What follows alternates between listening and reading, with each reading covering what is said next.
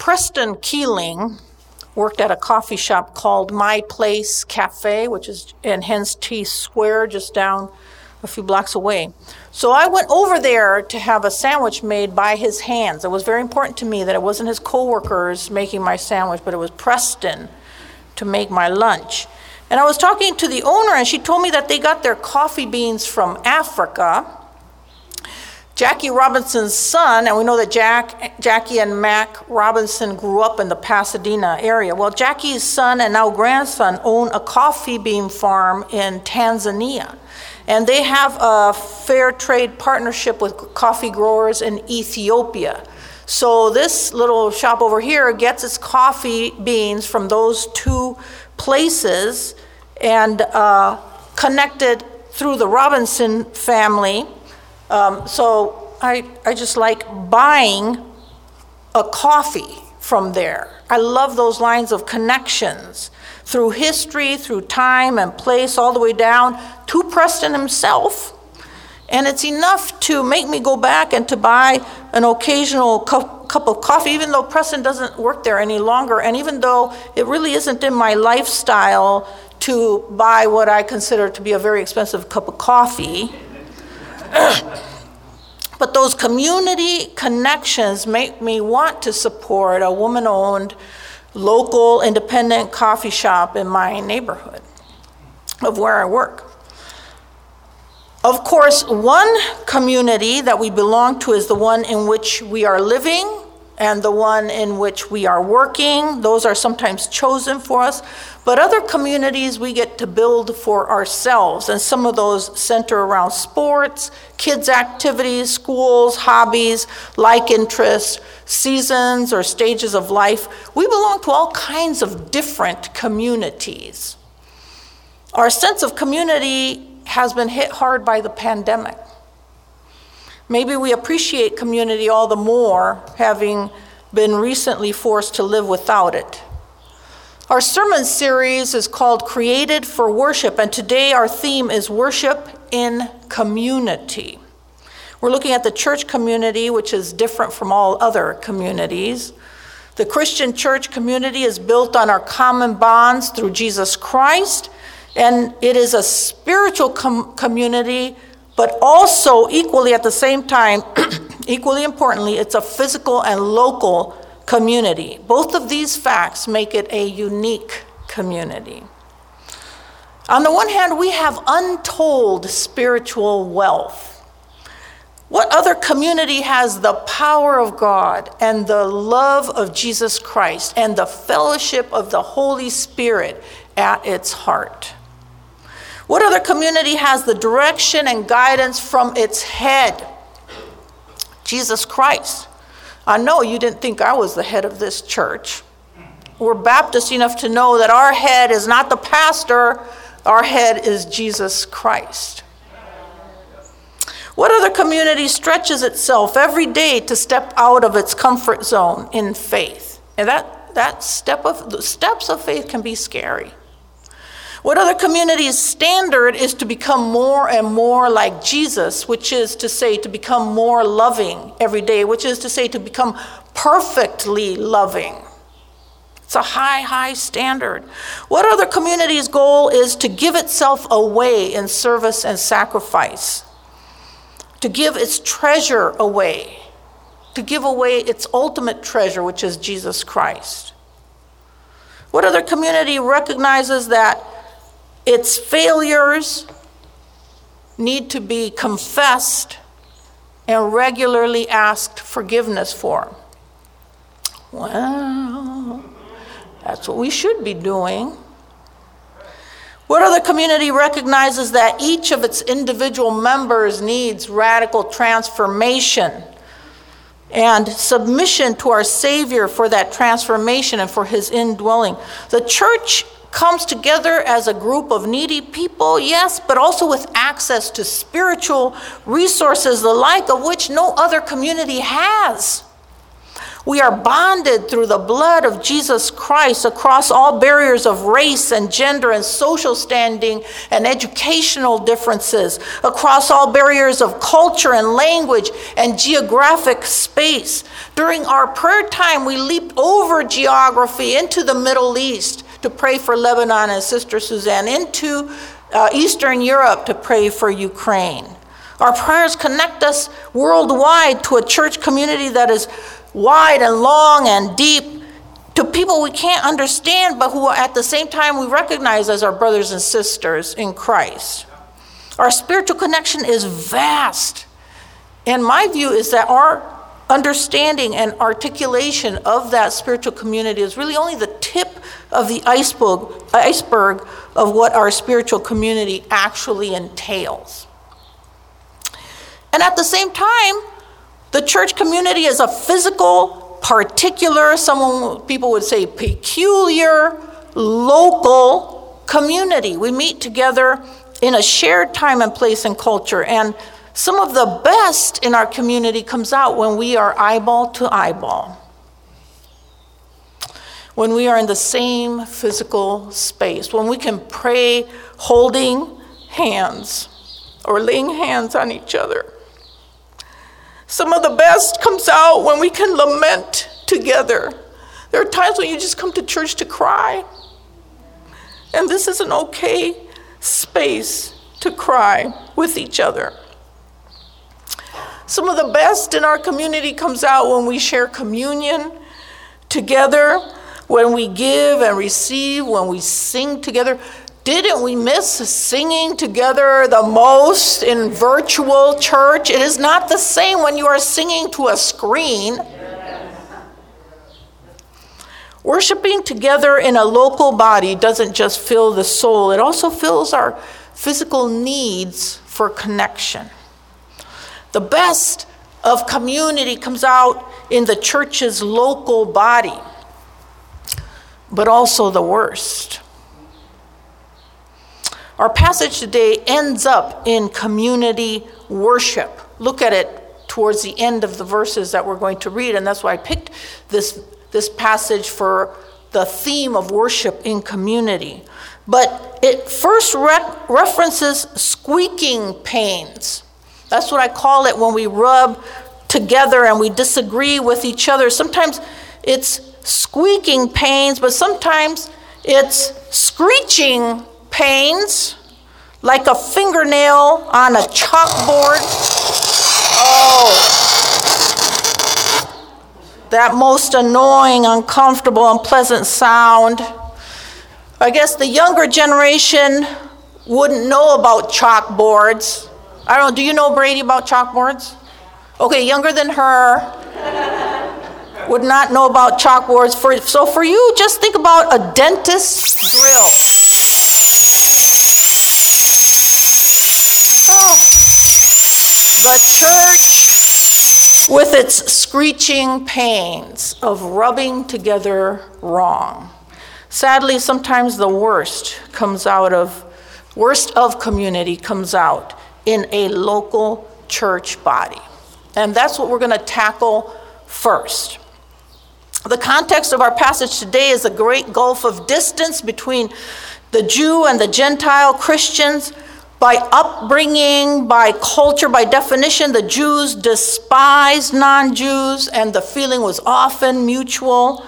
So, Paul has just spent the whole previous chapter to what we're going to read, telling Christians on both sides of that divide that they are not to judge each other. Interesting that Raul referenced judging each other. Paul says they are not to judge each other over eating practices or over observance of special holidays. The Jews had very strict practices on both fronts. They were passionate to their core, so much so that it was part of their identity. But the Gentiles just didn't get the importance. Paul fought against requiring Jewish religious practices from Gentile Christians even though many Jews could not divorce themselves from the practices of their faith, and the fight between the two factions in the church who think very differently, that fight has been repeated throughout the centuries of the Christian church in different areas. It's so tricky for us good church folk to figure out what in our thinking or what even in our identity building is cultural and what is absolutely necessary for the faith.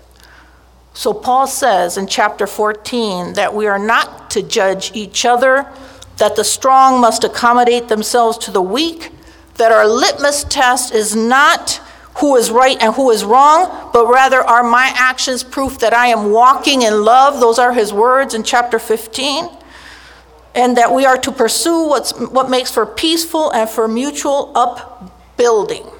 That's the context for our passage today, which is Romans chapter 15, the first six verses.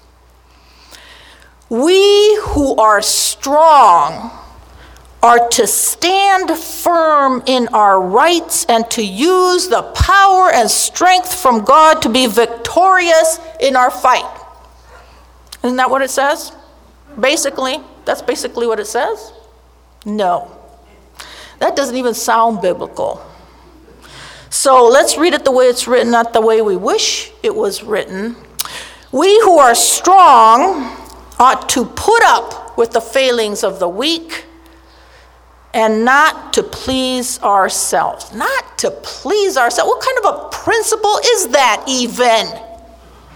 Well, it actually does sound like a biblical principle. In fact, it sounds like it could have come from the mouth of Jesus himself. Verse 2 Each of us must please our neighbor for the good purpose of building up the neighbor. Now, what kind of neighbor do y'all have?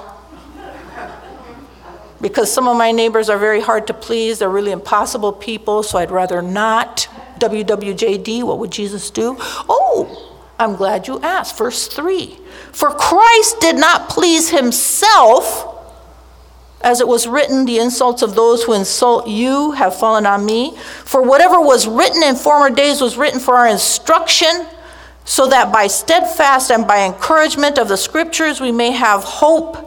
Verse 5 May the God of steadfastness and, steadfastness and encouragement grant you to live in harmony with one another in accordance with Christ Jesus. And here we come to the worship part, verse 6 so that together you may with one voice glorify the God and Father of our Lord Jesus Christ. Worship to the glory of God we arrived. But we got to get through some junk before we arrive there. There are strong Christians and there are weak Christians. Ironically, the very religious Jews from whom the Messiah came were the weak ones in this situation that Paul is talking about. Oh, the plot twist Jewish Christian, Christians were accustomed to seeing themselves as the strong ones with a long history of discipline and obedience to the commandments of God, but here it's their very adherence to the law that makes them weak. Here the Gentiles are the strong ones because they don't have these preconceived structures of the law in place. They got to skip entirely over the legalistic phase and go straight to grace and freedom. So, discernment is very much needed here. In the matters of Christians disagreeing with one another, we need to first know whether the matter falls into this category where we should not judge each other, whether, as much as we are passionate on our particular issue, it might just be that the person who thinks otherwise is not so much wrong, but is weaker or stronger than us. Does our disagreement fit into Romans chapter 14 and 15? And not all of them do. Some of them are morally right versus morally wrong disagreements for sure. But I'd like to not let ourselves off the hook too easily until we've been rigorous with ourselves. And even if our issue doesn't meet this test of strong versus weak, the attitude and the principles about how we disagree still apply. But if it does meet this test, we have to think through who is the weak and who is the strong party. So I really want to focus on verse 1 as a template for how to work through our disagreements. Verse 1, I'm going to read it again. We who are strong are to put up with the failings of the weak and not to please ourselves. And what I'm saying today is that if we take verse 1, just verse 1, to heart, we could tackle much of what is worst in the Christian community. If when we disagreed, we just wrestled through verse 1, we as a community would be much the better for it. Because it immediately challenges us to reframe the conflict not in terms of right versus wrong, but in the terms of strong versus weak. And power differentials are always embedded into our social structure, whether we like them or not. And Paul recognizes this. So, number one, a principle of this is that this is an in family squabble. The person who disagrees so strongly with me is not my enemy, but my sister in Christ, my brother in Christ. This makes a difference. We have to treat each other like family. And I should qualify that because some families are dysfunctional. So we have to treat each other like a loving, caring family. And number two, this verse says that there are strong and weak Christians. Which one am I? Now, I have decided that as a pastor, I am always in a position of power. I, it doesn't feel like that, honestly. But I, in actuality, have seen that my position always gives me an advantage. It's a huge advantage in Christian dynamics to name the power struggles, the power differentials, because they're always embedded in our in our conflicts. And number three, this verse says, the strong must support the powerless. Now, the NSRV, which is the translation that we use, really does a disservice to this verse. It says, it says uh, we who are strong ought to put up with the failings of the weak. But it sounds like we have to tolerate the failures of weak people, but that's really not correct. The word put up with in the Greek and in the rest of the New Testament is most commonly translated support, help, carry. It's different than tolerate. And that word is followed by the word weakness, and then that word is followed by the word powerless in that sentence. So a more proper translation would say the strong must support, help, carry the weaknesses of the powerless. You see how that changes that, that structure? The powerless can't help it that they have these weaknesses. They are who they are, and a weakness is not a failing. I don't know where they got that word failing from, but a weakness is not a failing. So the strong are under obligation to support or help those who, through their own current powerlessness, have these weaknesses. The strong must not browbeat them with demands for more strength than they can muster. They are to use, the strong are to use the, their power for others and not for themselves. And this brings us to the fourth thing in that verse, is which also bleeds into verse 2, that applies most definitely, I think, to the strong, but also to the weak, that applies to both sides of the conflict. We are not to please ourselves, but to please our neighbor. Now, have we noticed by now in our walk of faith that pleasing God will often result in us not pleasing ourselves? Have we noticed that? No wonder my natural reading of the passage the way I would have written it doesn't sound biblical at all. So, what a challenge it is to be in community when community is at its worst.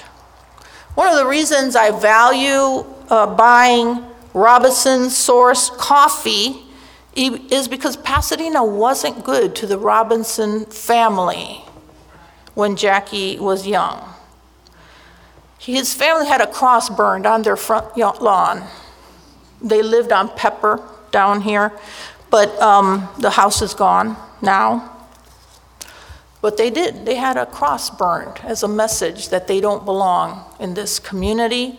And I've heard several times that Jackie Robinson really never felt good about Pasadena, uh, about his home community. He died in 1972. And that was two years after the Pasadena schools were court ordered to desegregate It was the first court ordered desegregation west of the Mississippi. And so we're used to all that desegregation uh, happening on that side of the country. Pasadena in 1972 was ordered to desegregate their schools. And in 1970. And Jackie died in 1972, and there were still working that out. Public schools uh, were, ha- were struggling. Many whites fled the community from the, from the west to the east side of town. Uh, private schools sprung up almost overnight to cater to the white flight from public schools. Pasadena community needed a lot of change, and it still needs change. And so I feel good about buying Robinson coffee and fair trade coffee from Africa. To the extent that our church community looks exactly like any other non church community, well, that's a challenge to us because we are radically different. We are radically different spiritually, and we are not acting that way. It means we haven't been using our incredibly rich divine resources. So I think one thing that I've been practicing uh, in the last few several years is I make it my practice to take Jesus with me into conflicts on purpose, knowing that I'm going to need him more than ever in this hard situation.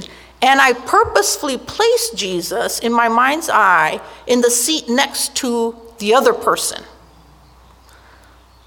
Because I need to remind myself that the other side of this conflict needs Jesus as much as I need Jesus.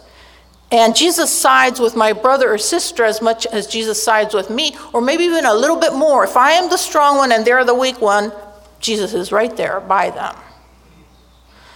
That really has helped me so much. That practice has helped me so much. And then when I get done with that mental and spiritual and attitudinal preparation, then we can get down into the weeds and mud and we can wrestle the conflict through. And oftentimes there's no clear, clean, good, happy outcome because things are very messy. But the result we are shooting for, our goal, is always verses 5 through 6, which is a tremendous blessing to us. We want to receive these blessings. I'm going to read that again. May the God of steadfastness and encouragement grant you to live in harmony with one another in accordance with Jesus Christ, so that together you may with one voice glorify the God and Father of our Lord Jesus Christ.